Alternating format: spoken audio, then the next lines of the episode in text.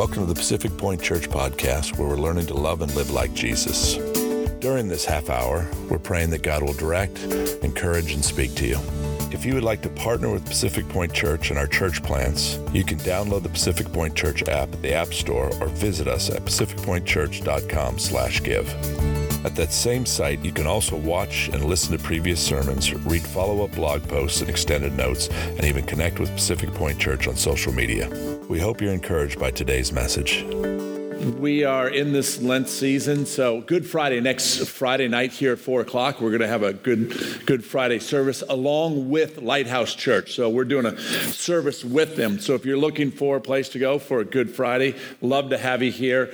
Um, I'll be doing a part of the service with along with the pastor here at Lighthouse, so it'll should be good. There's a lot of great churches that have services throughout the community. Highly recommend that you go to a service on Good Good Friday. We are in this Lent season, this last week of prayer and fasting, the Holy Week, this, this great time. So I encourage you as you continue to fast with us and pray with us on Wednesdays. Uh, it's been a, a great time, I know, in our family and, and others that I've talked to. So I want to continue to uh, encourage you in that. We are about learning to love and live like Jesus. If you want to know what this church is about, we're, we're trying to figure this out.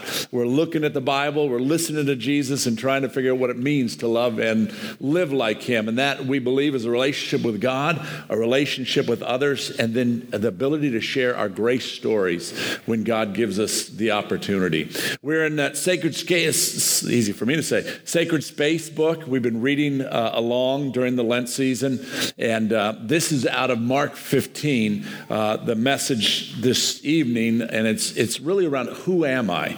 And I'm going to read uh, this a uh, good chunk of, of scripture here. You can follow along here if you have your Bibles, but Mark fifteen, sixteen through thirty-nine, and it says this, and I want you to look as we read through it, I want you to look at the players. There's a number of players in this story.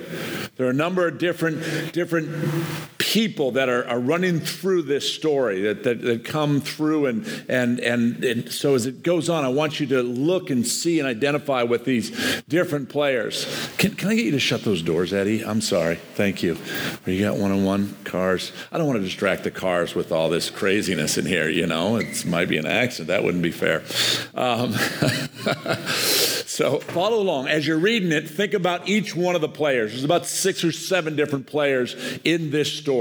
It says this, and the soldiers led him away inside the palace, that is the governor's headquarters, and they called together the whole battalion, and they clothed him in purple cloak and twisted together a crown of thorns. They put it on him, and they began to salute him, "Hail, King of the Jews!"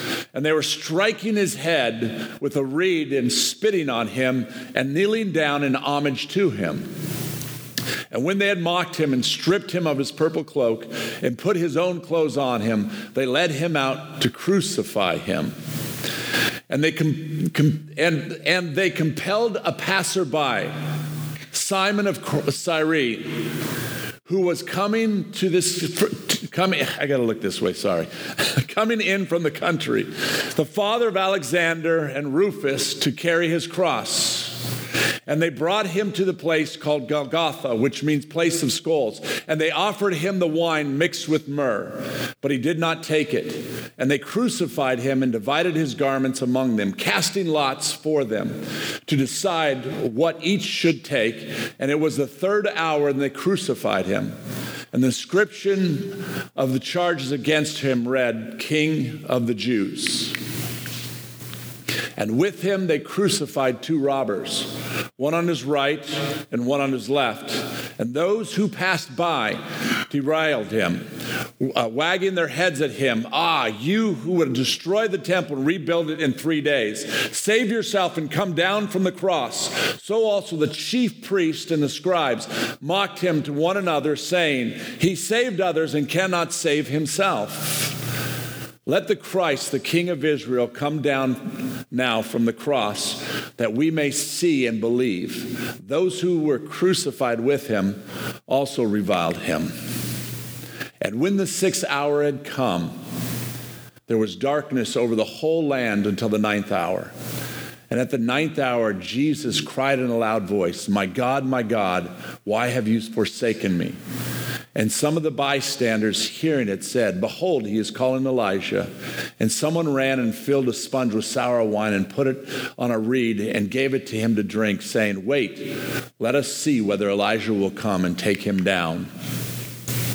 And Jesus uttered a loud cry and breathed his last. And the curtain of the temple was torn in two from top to bottom. And when the centurion who f- stood facing him saw that it was this way, he breathed his last and said, "Truly, this man was the Son of God." Let me pray. Father, I thank you for this, your word, this story, and all the players in it, God. I pray that you would speak to us this evening. Lord, let us look in the mirror. Let us see, Father God. Give us ears to hear and eyes to see. In Jesus' name, amen. We've just read the Easter story to you. We've just read. We're going into Holy Week and, and leading up to actually tomorrow's Palm Sunday and, and leading into this, this event that changed the world forever. And there's all these different players that were there. There was all these different distinct people that sat there. And I, I want to look at them today. The players in this story were the soldiers, a passerby, two robbers, those who passed by, the chief priests and the scribes, and the centurion. Those are the main ones that we see in this. How, let me ask you this. Uh, this is a cultural reference, and I, I, was, I was going on a limb for this. How many people watch Walking Dead? All right, so we're not going to do real well here. Um, does anybody know what the statement means? I am Negan. In The Walking Dead, there's this guy that, I mean, this dynamic guy that is in this, this story that is just trying to control the world and, and this post-apocalyptic, you know, show that's, it's not about the zombies. Those things are whatever, and they eat people and whatever, but that it's it's this social experiment that is going on. And there's a guy named Negan, and he has this whole group of people. Do you watch it? Do you know what I'm talking about? You guys watch it? Okay. There's this whole group of people that that uh, follow this guy named Negan. And any time that there's a, a split or something going on, they say, "I am Negan." They represent Negan. No matter where they're at, what they're doing, they say, no, whatever their name is, they say, "I am Negan." It's this group of people that are trying to conquer and stay tight and make things happen. And they say this, "I I am Negan." And, and in this story, again, unless you've watched it, this is going to be hard to relate. You know where I'm going here. But what I'm, I want you to do in this is as you look, I want you to see yourselves in each one of these players. I want you to look and see who you might be. Were you a soldier, a passerby, or were you one of the robbers? Those who pass by, priests, scribes, or a centurion. Who am I in this season? As we go into this season, as we go into this Holy Week, as we go into this week and leading to the cross and all that Jesus is, ask yourselves, who am I? We look first at the soldier.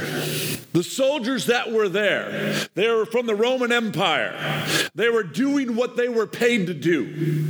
They were doing what they were supposed to do.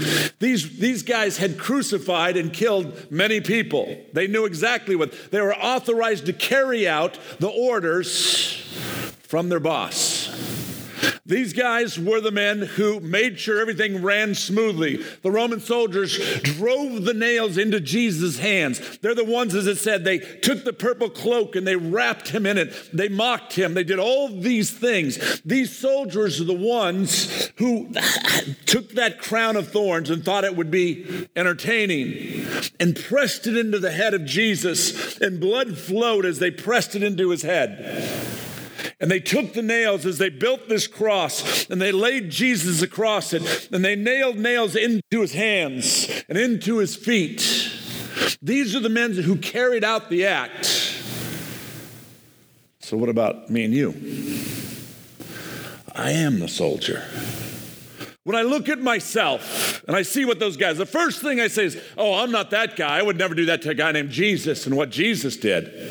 But I look in the mirror and I realize every single day, my sin put Jesus on the cross. It says in Acts two thirty-six, "This Jesus whom you crucified is both Lord and Savior." Peter speaks this great message after having denied Christ three times. And this huge crowd is there. And he looks at him and says, it's your life that put Jesus on the cross. You're the one who drove the nails into his hands. And I look at the soldiers in this story and I watch the Ten Commandments or watch one of those shows with, with the, I, I go, I never identify with the soldiers, yet it's me. See, the reality is this. My sin every single day is driving nails into the hands of Jesus. My sin, your sin, is no different than hammering that nail into Jesus' feet. It says this in Colossians one twenty-two. He is now reconciled in his body of flesh by his death in order to present you holy and blameless and above reproach before him. It is when I sin that the nails go into his hands and the blood flows, and it's out of that blood that flows that allows me to walk in forgiveness. But my sin and your sin is what put him on the cross. I am a soldier. The next one that we see is a passerby. This this man, Simon, who's just walking. He's he's come from a ways and he, he's walking and watching and and, and, and, and and seeing what's going on. And now he's immortalized in scriptures for carrying this cross. And he's pulled out by the Roman soldiers and he's told to carry the cross of Jesus. He's told to, to bear the weight, the pain that Jesus was experiencing. And I am the passerby. It says this in Romans eight, sixteen through eighteen. The Spirit himself bears witness with our spirit that we are children of God. And if children, then heirs, heirs of God, fellow heirs with Christ, provided, listen to this, provided we suffer with him in order that we may also be glorified with him. For I consider that the sufferings of this present time are not worthy comparing with the glory that is to be revealed to us. What does he say? I am the passerby. I feel, I've experienced, we experience the, the, the weight of the cross in our lives. We're not separated from that. God wanted us, it says very clear, he wanted us to feel. What happens with us as Christians, we go, oh, I'm suffering, I'm suffering. The enemy must be just torturing me. I'm suffering. How could God let this be? Yet God allows us to feel the weight of suffering in our lives so that the glory will be revealed to us. He says there's nothing in comparison. See, it's, it's perspective is everything in our life. And we think that as Christians that we can live this life if we accept Jesus into our life, if we pray the prayer and Jesus comes into our heart, then we don't have to experience any of this suffering. Yet the truth is, and I say it all the time, if you do what Jesus did and say what Jesus said, you're going to get what Jesus got, which is pain, suffering, and betrayal. There's no way around it. That's right. So as this man is carrying the weight of Jesus' pain on the cross, he feels it literally. You and I should feel and experience, but know that God has called us. For I consider that the sufferings of this present time are not worth comparing with the glory that will be revealed to us. No, any suffering that you experience, any addiction that you walk in, any any defeat that you feel, any health that you problems that you have, any financial problems that you're experiencing, any any any family divorce, whatever problems that you are experiencing, I'm telling you, the hope of Jesus Christ is what we hold on to. And as we walk in these different sufferings, God walks with us. Amen. I carry his cross. Number three, the two robbers. Two robbers that had no idea where their theft would lead them. Sitting on one side of Jesus and another sitting on the right. And in the beginning, as, as, they, as they're sitting there, these two robbers are, are mocking him and blas- blaspheming him. There's one on the right and one on the left, and they're, and they're hurling insults just like everybody else. And there's this moment where one of them comes and has some clarity. There's a moment when one of the one of the, the, the robbers goes, wait a second here. This is Jesus.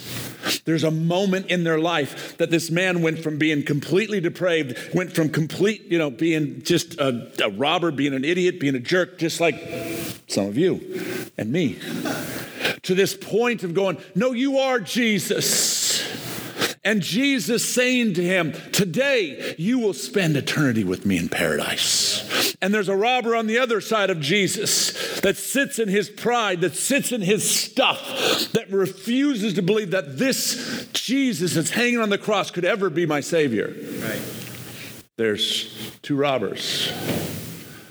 Which robber am I? I've been both. See, I've denied Jesus. Not walking with him. All of us at some point. I, it says this in Luke twelve, but the ones who denies me before man will be denied before the angels of God. I, I, before we come into a relationship with Jesus, we're that robber that goes, no, you can't be. We're the robber that goes, no, you're not. Then there's this other one, where I, I, I have come now, where I acknowledge Jesus. And it says this in Luke twelve, and I tell you, everyone who acknowledges me before man, the Son of Man will also acknowledge before the angels of God. And everyone who speaks a word against the Son of Man will be forgiven. But the one who blasphemes against the Holy Spirit will not be forgiven. There's these two different lives that we all walk in. Well, let me be very clear. Not we all walk in. There are some that stay into this place of denying who Jesus is. We have the two crosses, and there's some that refuse to humble themselves, that sit and look at Jesus and say, there's no way that he could be the Savior. They've heard the word. They've looked at the word. They've read the word. God has given them the word. He's brought people in their lives, and they go, no, that can't be the Savior. And they deny, they deny, they deny. And God says, okay, you, dem- you deny me before man, I will deny you. And the one that acknowledges Jesus, which is that place that we come in when we come into a relationship with him. It's so good to come from this, this, this uh, denying Jesus to this place of acknowledging who the Savior. Can, I can only imagine the words. The man with the hardened heart who had denied Jesus and pushed back on Jesus, there was no way it was getting through his heart. He had decided in his heart, there's no way that this was going to happen.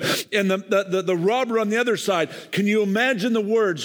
This the hope, the spark of hope as you're hanging on the cross, you know your life is done. And Jesus speaks these words, today you will spend an eternity with me in paradise. Right.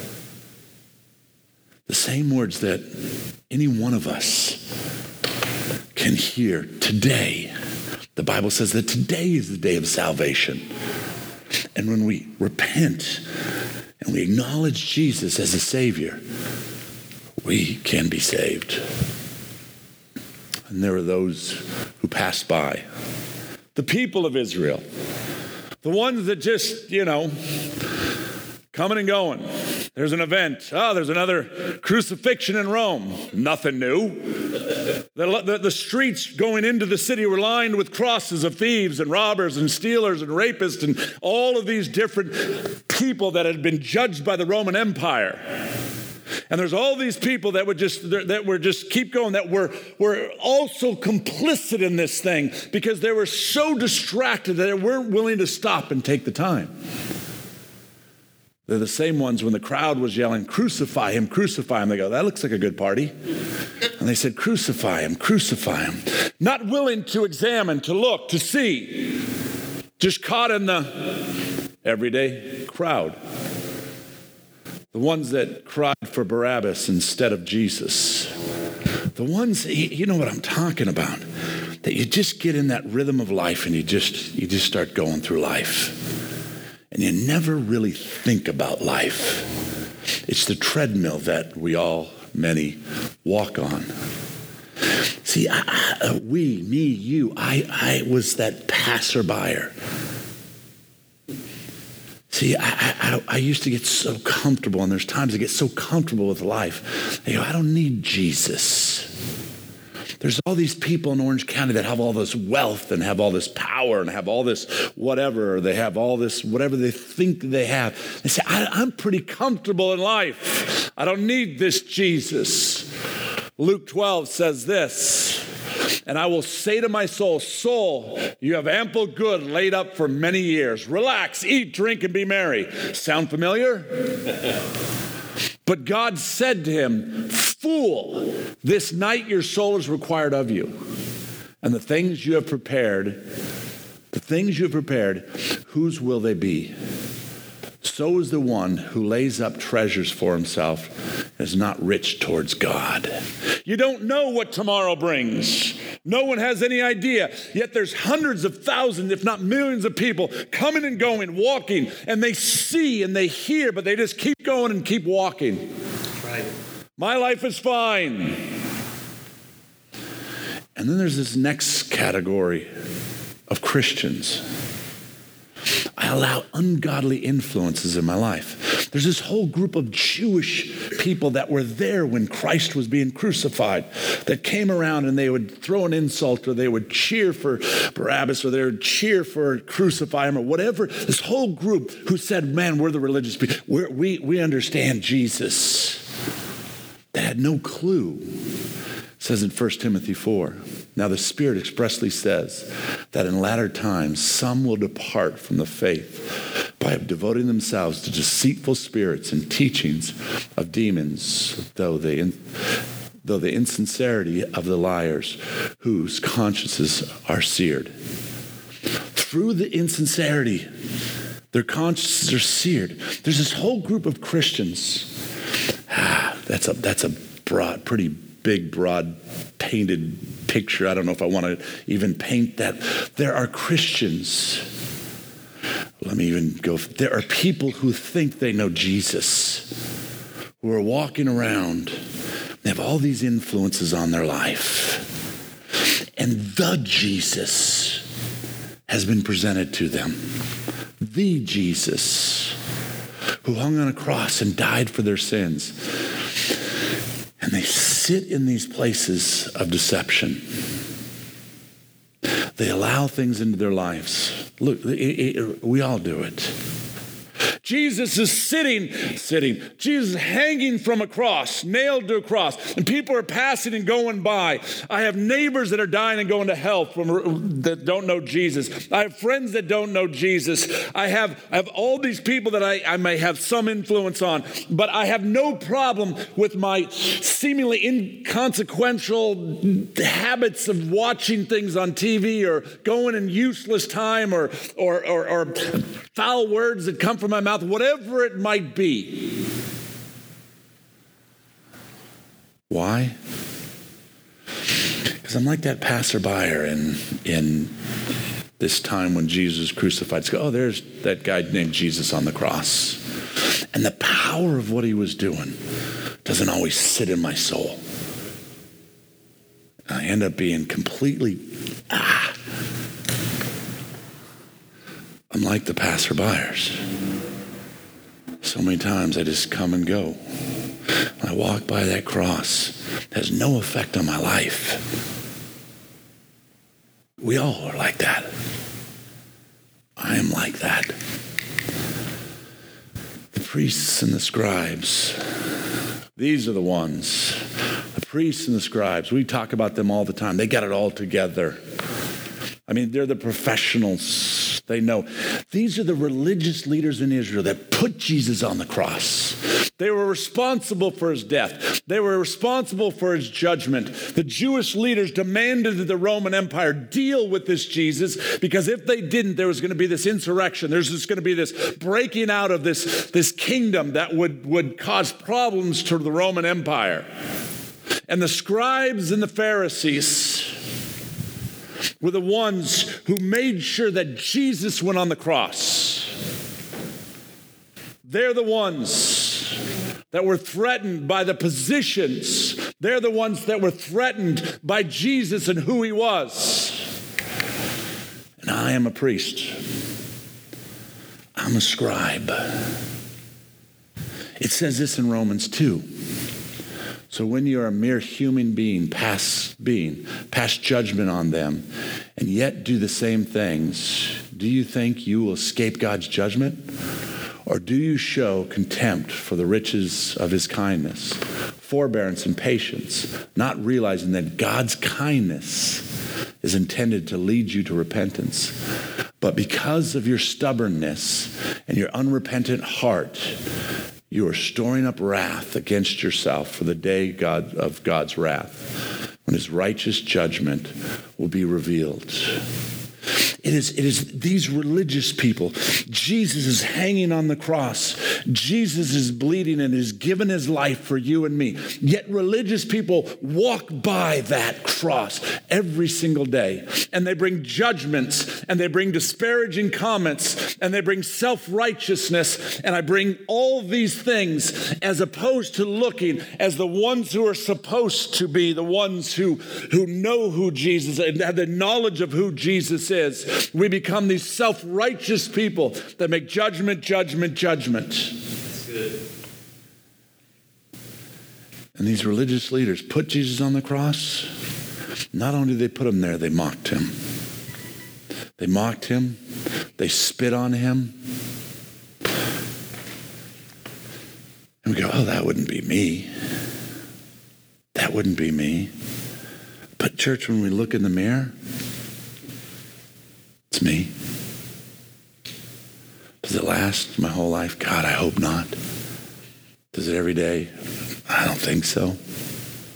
But I know what these guys are thinking. I've thought their thoughts. You've thought their thoughts. It's me. I can be a priest. I can be a scribe. I can be that. The last one is the centurion. The centurion was the one who was guarding Jesus. Guarding. What are you doing guarding a guy who's hanging on a cross with nails in his hands and his feet? Where's he going? It is Jesus. But the, the Jews, well, the, the Jews had some inclination that maybe Jesus would disappear somehow. And they, they wanted to make sure. The Romans made sure that there was a guard there. And they sat there, these Roman guards, this centurion. And, and I can only imagine, because as, as this, the Roman centurion is, is not supposed to be emotionally attached to anything that is going on. He is there to just do his job. And he's, he's sitting there and he watches this Jesus who says, King of the Jews, who's hanging with nails in his hands and feet and blood and a crown and blood on his face, hanging there. And he's watching the whole thing. And he's there to guard and keep peace in the midst of this chaos.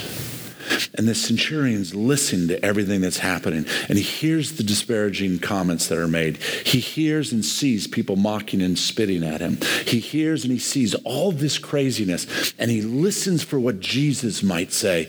And he sees this Jesus who utters words like this, "Forgive them, Father, for they know not what they do." And I can only imagine what's, what's going on in this centurion's mind going, ah, this guy is hanging on a cross and he's saying, I forgive them. And he's, he's listening to the words of Jesus. And he hears those words from Jesus. It says, it is finished. And the world just gets turned upside down. Everything goes dark.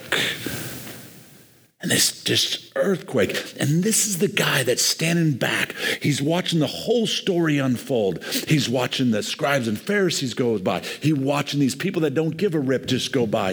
He's watching people that, that, that in each one of these segments that we've talked about, he's watched Simon carry the cross and everything's going through his mind and he's trying A plus B equals C. One plus one equals two and it's coming together. And he sees this, who he thought was a criminal, hanging on the cross. See, I, I, I, am I the centurion? The centurion and those with him were guarding Jesus, saw all that had happened, and they were terrified and exclaimed. He said with a loud voice, surely this was the Son of God. All of a sudden, this Roman soldier had eyes to see.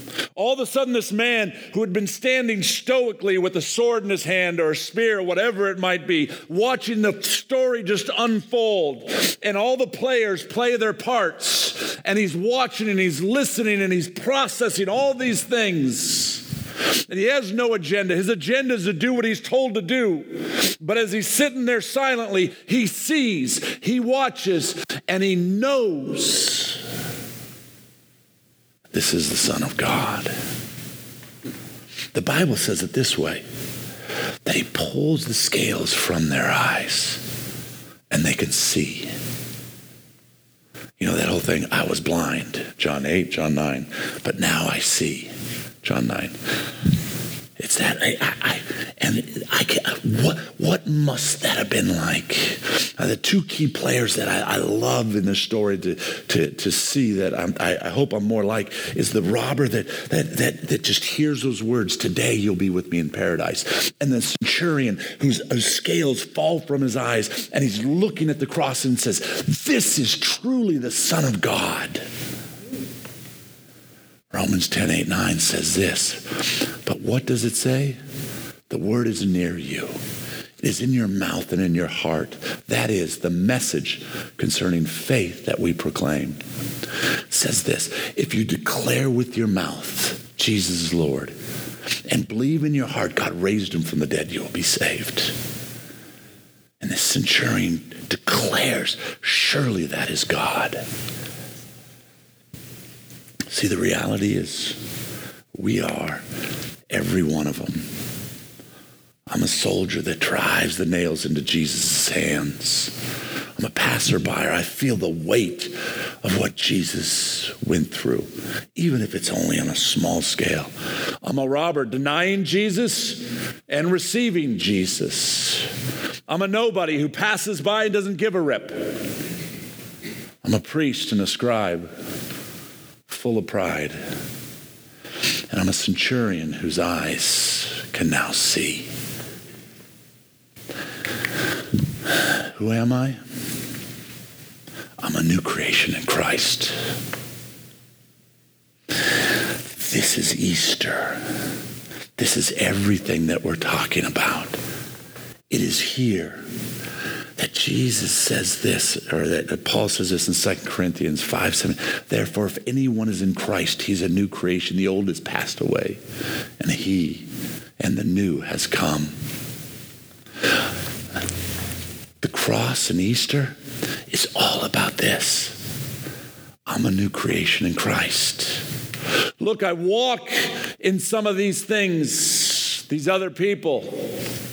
I walk in, in some of these places of, of, of being a soldier or being a, a one who denies or a priest or a, a, a scribe or what. We all walk in these things. But what the Bible says about me is that I'm a new creation in Christ. Jesus went to the cross. We're celebrating Easter next week. But he didn't stay in the grave. On the third day, it says he rose again so that you and I could be new creatures in Christ. That we didn't have to be defined by these other things. That we could be defined by Jesus. Jesus and have the freedom and not walk in condemnation and not walk in guilt and not walk in hopelessness, but we can walk in the hope that the scriptures talk about that are in Jesus Christ.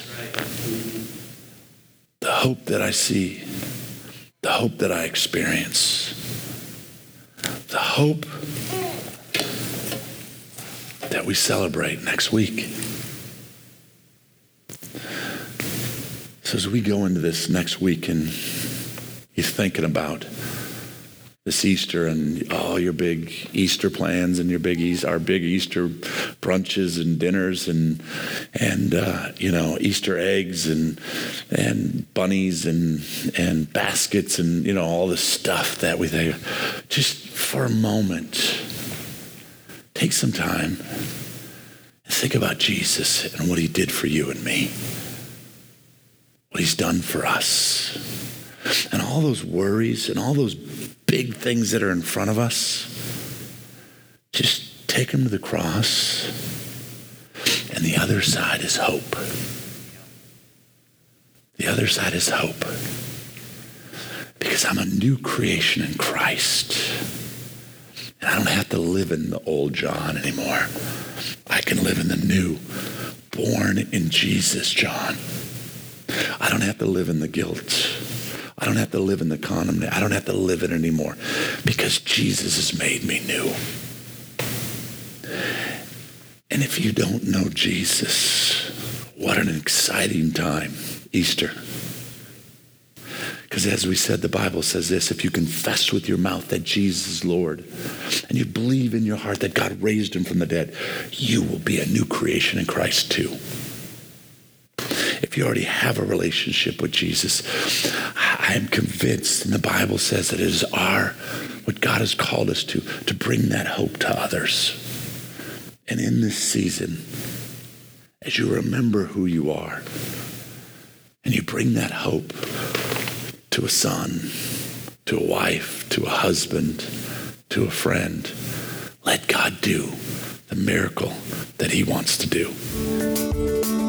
Thanks for listening to the Pacific Point Podcast. If you would like to partner with Pacific Point Church and our church plants, you can download the Pacific Point Church app at the App Store or visit us at pacific point church dot com slash give. At that same site, you can also watch and listen to previous sermons, read follow-up blog posts and extended notes, and even connect with Pacific Point Church on social media. We hope you were encouraged today.